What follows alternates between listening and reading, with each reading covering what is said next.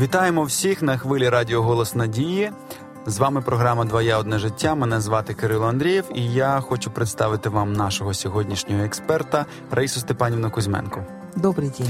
Поки що нічого не змінюється, в нас завжди стабільний експерт. Це означає, що наша програма стабільна і вона рухається до своєї мети. А мета наша – це покращити ваше співіснування, ваші стосунки і один з одним, і самим з собою. Тому будемо продовжувати. Отже, сьогодні ми будемо говорити разом з Раїсою Степанівною про почуття провини. І от дуже цікаво, чому люди часто почувають себе винними, навіть якщо вони не роблять нічого поганого. І як взагалі відрізнити, що людина відчуває провину, в якій є якась ну, причина, і вона відчуває провину, де вона десь нав'язана, скажімо, ззовні. І чи взагалі існує така градація, і можна так сказати? А, тому що ми так розуміємо, що нами можуть просто маніпулювати, викликати почуття провину всередині для того, щоб досягати цілей, які поставлені. Ну і дуже багато таких речей виникає навколо людини, яка почуває провину, ну робить її життя нещасною і, відповідно, нещасним тих, хто живе поруч. Що це за явище взагалі, як з ним боротися? Ми зараз поставили дуже багато запитань. Почніть з того, яке вам здається найпершим, найближчим і найвводнішим, скажімо, в цю таку цікаву тему. Давайте обратим наше внимание на то, что чувство вины, ну, испытывают подавляющее большинство людей. Оно знакомо людям, что это такое, и это очень энергозатратное, скажем так, чувство. То оно забирает у нас очень много сил, оно лишает нас жизненной настоящей радости. И к чему оно еще может приводить очень серьезным последствиям из-за того, что оно забирает наши жизненные силы, наше подсознание стремится освободиться от чувства вины, чтобы силы сохранились для жизни, чтобы мы выжили. А мы как избавиться от чувства вины?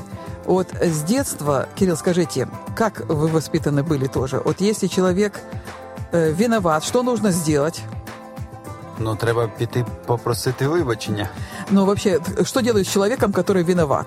Ну, його покарання він да. отримує. То есть, как бы наказание снимает вину, так? Вот, угу. это, это очень глубоко в нас это убеждение живет.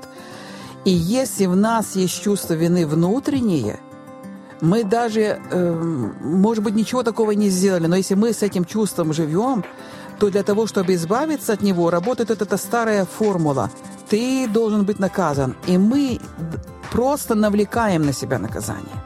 Просто как будто попадаем, как будто случайно. Есть такая фраза, что для нашего сознания случайность, для подсознания закономерность. То есть вот этот незримый внутренний закон, который существует внутри нас. Мы попадаем в какую-то неприятную историю, э, мы можем упасть, мы можем пораниться. Часто это телесные какие-то болезненные ощущения, которые мы испытываем, или э, физические какие-то неприятности в окружающем мире, там, или вещи какие-то пропадают у нас, или кто-то там наступает на наш любимый мозоль и так далее. И нам кажется, все случайно. Но на самом деле, смотрите, наше внутреннее состояние, оно незримо написано на нашем лбу. И если там написано «Я виноват, накажите меня», чтобы наконец я избавился от этого мешка ответственности, то тут приходит некий добродетель, вот тот человек, который на уровне интуиции чувствует это и дает нам либо пощечину, либо оплеуху, или любимый мозоль, на который наступает. Ну, я так образно говорю. Угу. И мы, конечно, на него начинаем обижаться, хотя на самом деле это вот тот благодетель, который говорит, наконец-то избавься от этого мешка, который ты за собой тащишь. Вот уже получил наказание, освободись. А мы, не понимая это, еще глубже порой погружаемся в это. И от чего возникает чувство вины? Я думаю, что самую важную роль тут играет наша некая отделенность от Бога, как от Творца. Он где-то там, вот где-то в высотах небесных, а мы где-то здесь. И мы недостаточно хороши перед Ним. Вот это наша мысль. Недостаточно хороши. Мне, мы, чтобы нам что-то иметь хорошее, нам нужно это заслужить, быть неизвестно кем. Но на самом деле Бог любит и принимает нас такими, какие мы есть. Вот если мы поймем вот этот принцип и обратимся, посмотрим на Бога глазами любви и увидим Его как Бога любви, нам придет глубокая внутренняя свобода. Это не значит, что мы вот идеальные, совершенство, мы прям никаких проступков не совершаем. Нет. Но это значит, что мы понимаем, что мы несовершенные люди, И это нормальный жизненный процесс, и у нас бывают иногда какие-то ошибки, и мы иногда спотыкаемся и падаем. Но из Библии очень интересное выражение, что праведник семь раз спотыкается, встает и идет дальше. Когда мы смотрим на себя божественными глазами любви, мы можем принять себя такими, какие мы есть, со своими достоинствами, со своими недостатками. И когда мы принимаем себя, мы тогда имеем вот эту внутреннюю свободу. Имея эту внутреннюю свободу, мы имеем много энергии и силы, чтобы изменять жизнь.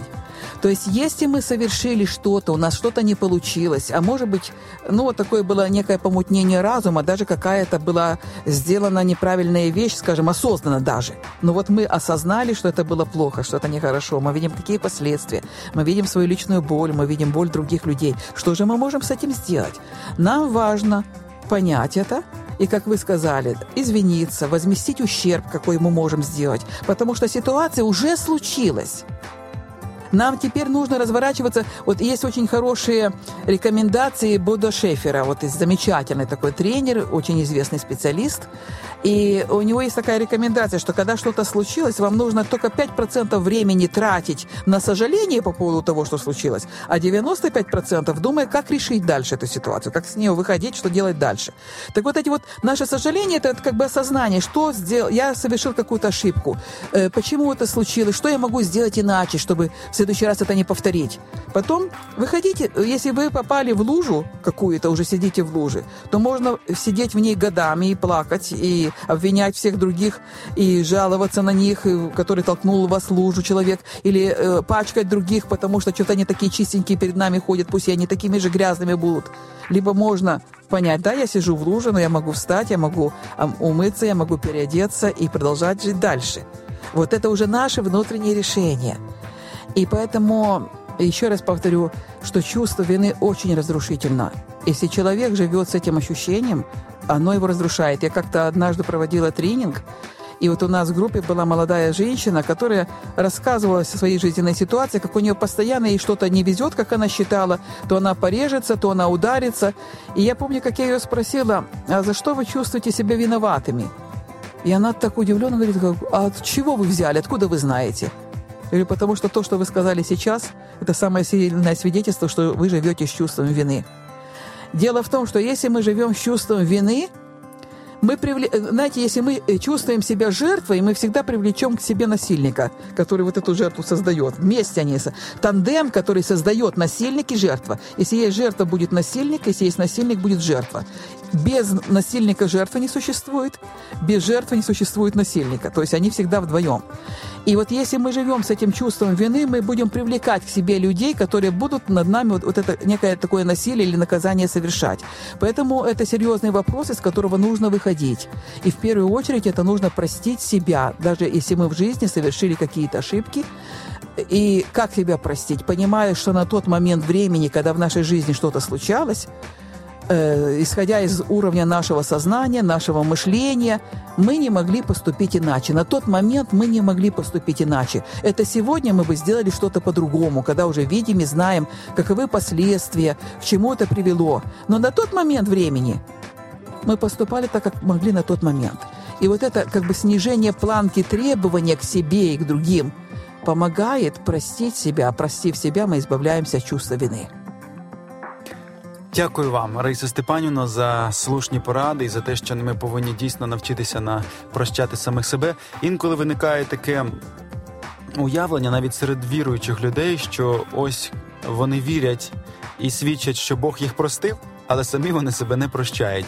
І оце, мабуть, і є свідченням того, що насправді вони ні Божого прощення не прийняли, ні, відповідно, себе самі не простили. Я хочу також нашим слухачам зараз зачитати один текст, який ем, записаний в книзі Біблії, який записаний в книзі пророка Ісаї, щоб ми усвідомлювали, що Бог зробив для нас, і щоб ми усвідомлювали, що ми насправді вільні е, люди, і Бог хоче, щоб ми будували життя за новим принципом, принципом нового творіння, принципом того, хто є вже частиною Його Небесного Царства. Послухайте, що говорить Святе Письмо. «Усі ми блудили, немов ті овечки, розпорошились кожен на власну дорогу, і на нього Господь поклав гріхи усіх нас». Хай Бог вас благословить, хай Він вам дає усвідомлення, що Христос поніс вже і почуття провину, і всі гріхи, які ми мали. І Він насправді зробив це не для того, щоб ми сьогодні продовжували бичувати себе, щоб ми продовжували знищувати себе, а щоб ми насправді жили вільним життям, таким, яким його замислив Господь. Дякуємо вам, Райса Степанівна, дякуємо вам, наші слухачі, що ви поруч з нами підтримуєте наш проект своїми, своєю увагою і присутністю. Продовжуйте слідкувати за нами, продовжуйте очікувати нового випуску. Ми повернемося вже зовсім скоро. До побачення, гарного вам дня.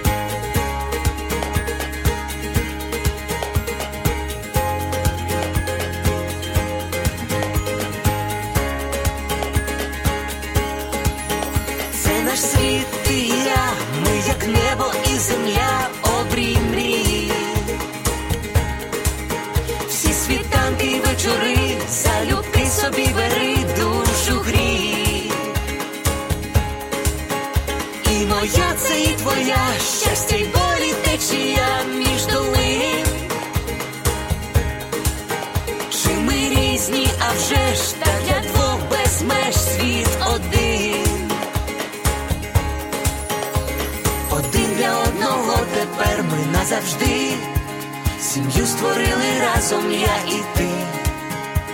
Кохати це різноманіття почуття і диво відкриття. Двоє одне життя. Кохання одне на двох. І щастя одне на двох. І доля, і майбуття. Двоє одне життя.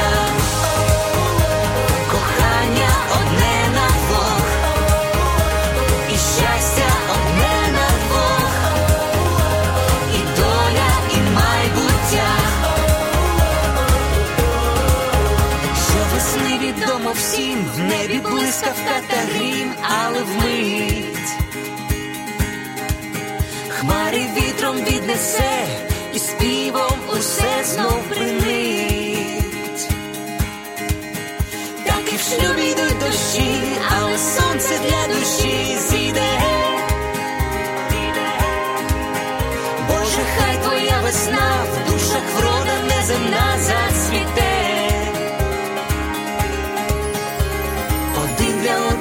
Тепер ми назавжди сім'ю створили разом я і ти.